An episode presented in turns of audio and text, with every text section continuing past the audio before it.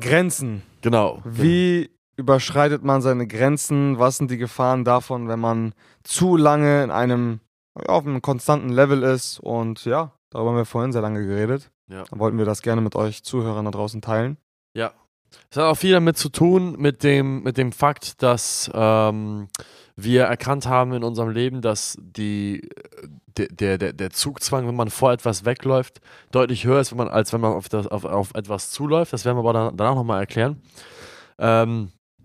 Dieses Thema mit den Grenzen ist mir aufgefallen, primär eigentlich bei Sport.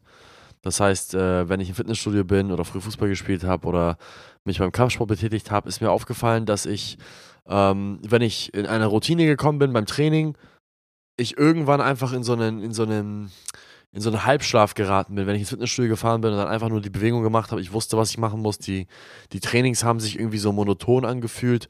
Ich habe immer dann aufgehört, wenn es sich gerade so angefühlt hat, als wenn ich aufhören sollte. Ich habe mich einfach im Allgemeinen einfach an die Belastung gewöhnt und an das Training gewöhnt.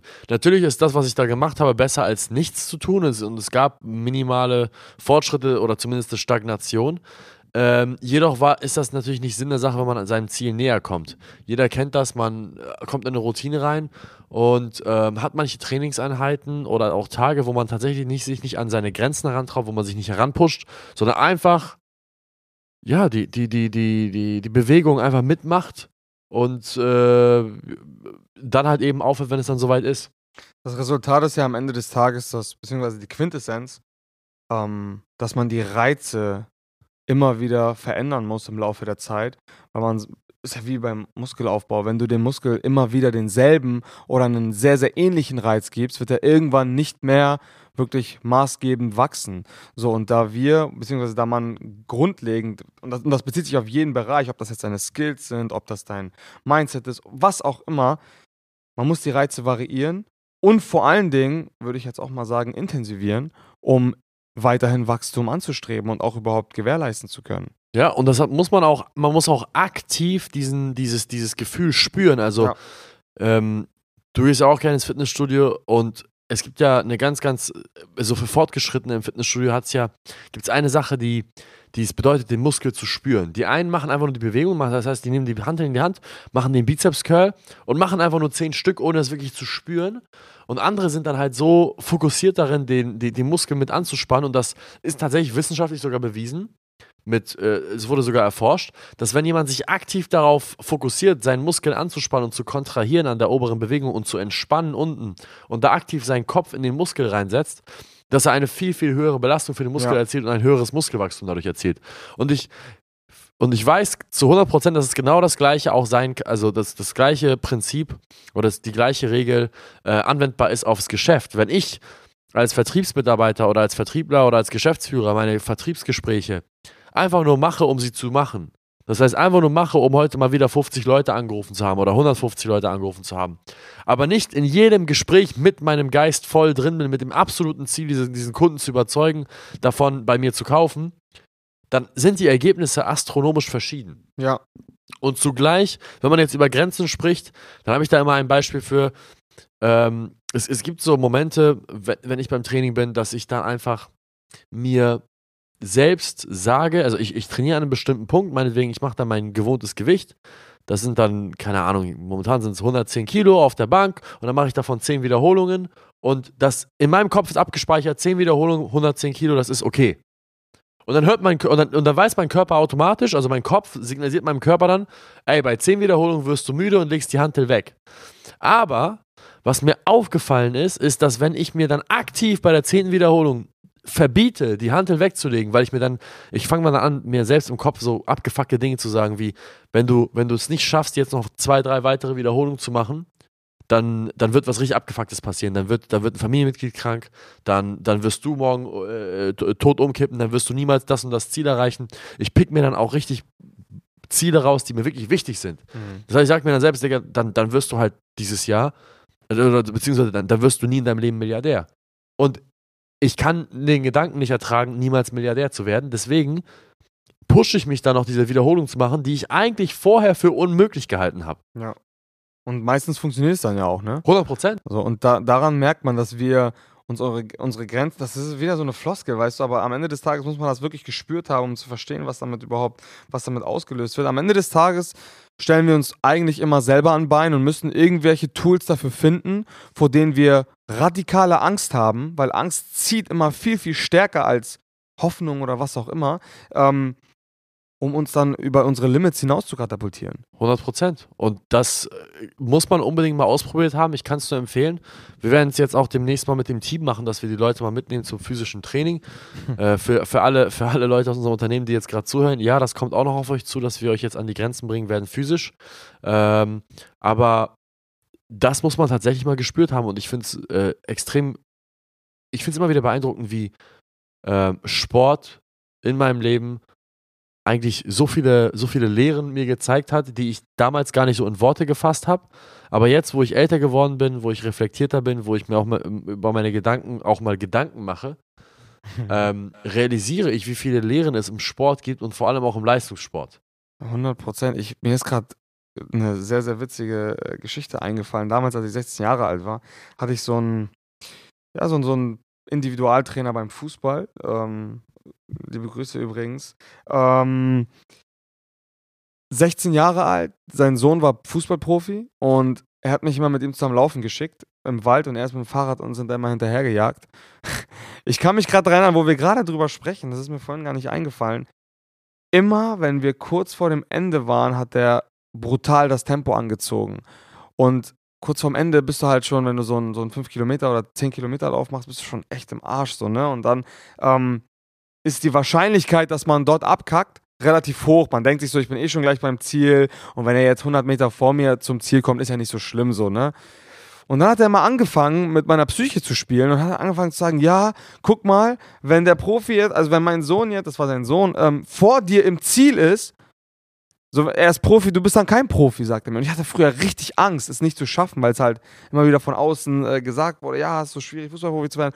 Und er hat genau das gemacht mit mir, was du vorhin gerade beschrieben hast. Immer wieder gesagt, ey, wenn du das jetzt nicht schaffst, dann wirst du kein Fußballprofi. Wenn du das nicht schaffst, bist du kein Mann. Wenn du das nicht schaffst, wirst du nicht erwachsen werden. Und so, der hat richtig krass mit den Ängsten gespielt, die ich hatte. Und ich habe es immer so weit getrieben, dass sogar wenn ich kotzen musste während des Laufens, dass ich es trotzdem durchgezogen habe mit vollem Tempo. Und krasse Geschichte eigentlich, weil am Ende des Tages war das so, dass nicht jeder Lauf einfach nur ein Lauf war, sondern jeder einzelne Lauf, wir haben tatsächlich fast jeden Tag trainiert teilweise, war einmal ans Limit gehen.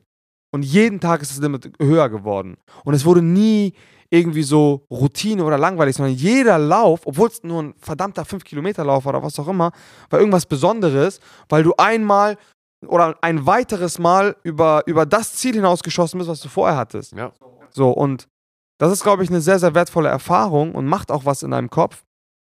Und ja, ich glaube, das wird geil, wenn wir das auch mit dem Team mal machen. Und da sind wir auch wieder bei dem Thema, was ich vor 1-2 Folgen gehabt habe, negative Emotionen und den Umgang damit, weißt du.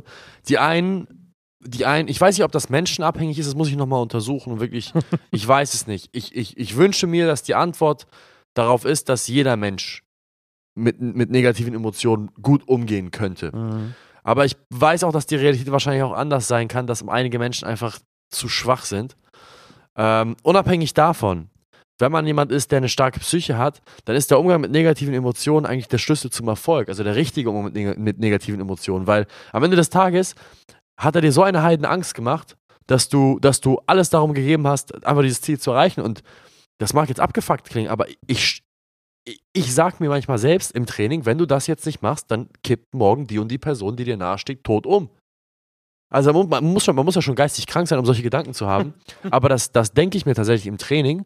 Und das ist, ich habe das auch nicht einmal gehabt, dass ich es zugelassen habe, dass ich diese Anzahl an Wiederholungen nicht geschafft habe. Es gab sogar Situationen, wo ich bei 10 Wiederholungen schlapp war und ich mir gesagt habe, ey, du musst jetzt noch 10 Wiederholungen machen, sonst wirst du niemals das und das Ziel erreichen, sonst erfährt morgen die und die Person den Tod. Und dieses von etwas weg kann man auch sehr gut illustrieren, habe ich auch zu dir vorhin gesagt, als wir im Büro saßen. Wenn ich zu dir sage, hey David, da draußen liegen 5 Millionen im Koffer, dann stehst du erstmal auf, guckst, ob da wirklich die 5 Millionen liegen und dann fängst du an loszulaufen. Wenn ich aber einen wild gewordenen Löwen auf dich loslasse, dann überlegst du keine 2 Millisekunden, bevor du hier so rausstratzt, wie du noch nie in deinem Leben gestratzt hast. Also vor etwas wegzulaufen ist deutlich, deutlich effektiver, als auf etwas hinzulaufen. Und um es jetzt einfach mal abzukürzen und das Ganze einfach mal zu finalisieren oder zusammenzufassen, ja, ist es wirklich sehr empfehlenswert, negative Emotionen zu nutzen, Ängste zu nutzen, vor ihnen wegzulaufen und sich wirklich öfter mal daran zu erinnern, was für Grenzen wir eigentlich haben. Eine letzte Geschichte habe ich noch, das ist tatsächlich die Geschichte mit Sir Roger Bannister. Kennst du die? Nee. Sir Roger Bannister ist ein, ich glaube, Langläufer gewesen. Ich weiß gar nicht, wie viel er gelaufen ist. Es muss eine bestimmte, warte mal, ich schau das mal kurz nach. Das ist, er war der erste Mann, der eine bestimmte Kilometeranzahl in einer bestimmten Zeit gelaufen ist. Er ist die 4-Minuten-Meile gelaufen. Mhm. 1,6 Kilometer in 4 Minuten. Mhm. So, er war der erste Mensch. Und das war, ich weiß gar nicht, wann das war, irgendwann in den 30ern, 40ern, vielleicht 50ern, irgendwann so, um den Dreh. Jetzt laufen sogar 10-Klässler 4-Minuten-Meilen. Also ja. 10-Klässler natürlich, die halt Athleten, Top-Athleten ganz sind. Gut, ne? Dabei sind, ja. Aber dieser Mann hat versucht, die 4-Minuten-Meile als allererstes zu durchbrechen, ganz einfach nur, weil er daran geglaubt hat, dass es möglich ist.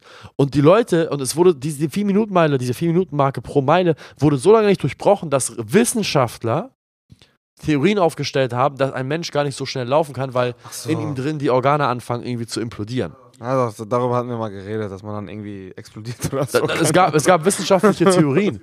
Und das erste Mal, wo er es versucht hat, ist er knapp gescheitert und die Leute haben gesagt so, ja, wir haben es doch gesagt, das funktioniert nicht. Er hat es danach beim zweiten Versuch geschafft, hat es tatsächlich unter die 4-Minuten-Marke geschafft und das Beeindruckende an der Geschichte kommt jetzt. Nachdem er es geschafft hat, haben es im nächsten Jahr direkt irgendwie 10 oder 20 Leute nochmal neu geschafft. Mhm. Direkt.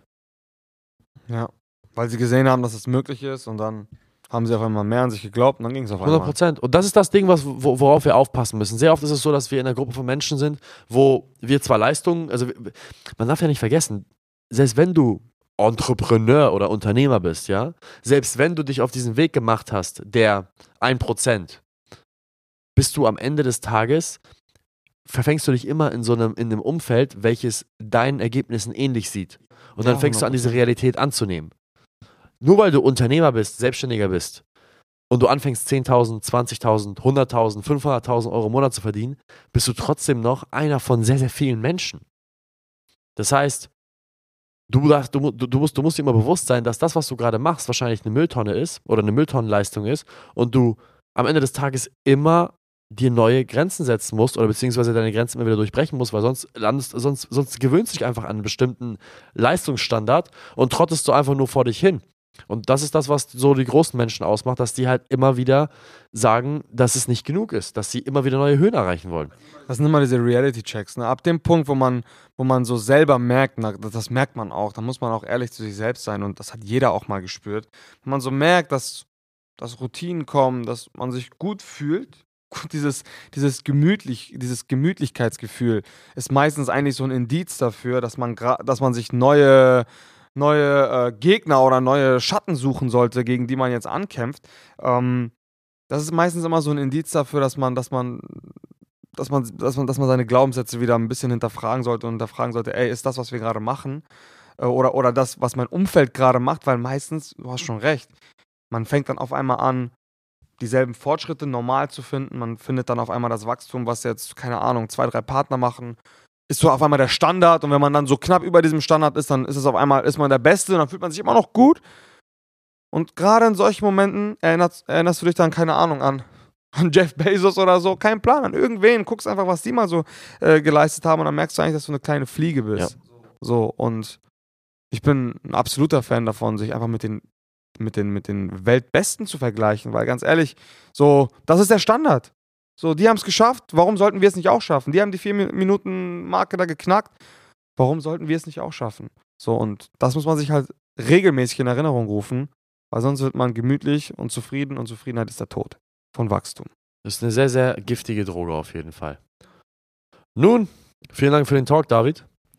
Ich hoffe, es hat euch da draußen gefallen und wenn jemand da draußen ist, der das Gefühl hat, dass er zwar auf dem richtigen Weg ist, ihr geht ins Fitnessstudio, ihr gebt Gas in eurem Business und so weiter, aber irgendwie befindet ihr euch in der Komfortzone. Es ist so eine Hustle-Komfortzone. Das heißt, ihr macht gerade so viel, wie ihr nur so, gerade so, bis es anfängt weh zu tun und ihr befindet euch in so einem Rott, holt euch das selbst raus oder sucht das Gespräch mit uns. Wir sind gerne bereit, professionelle Arschtritte zu verteilen.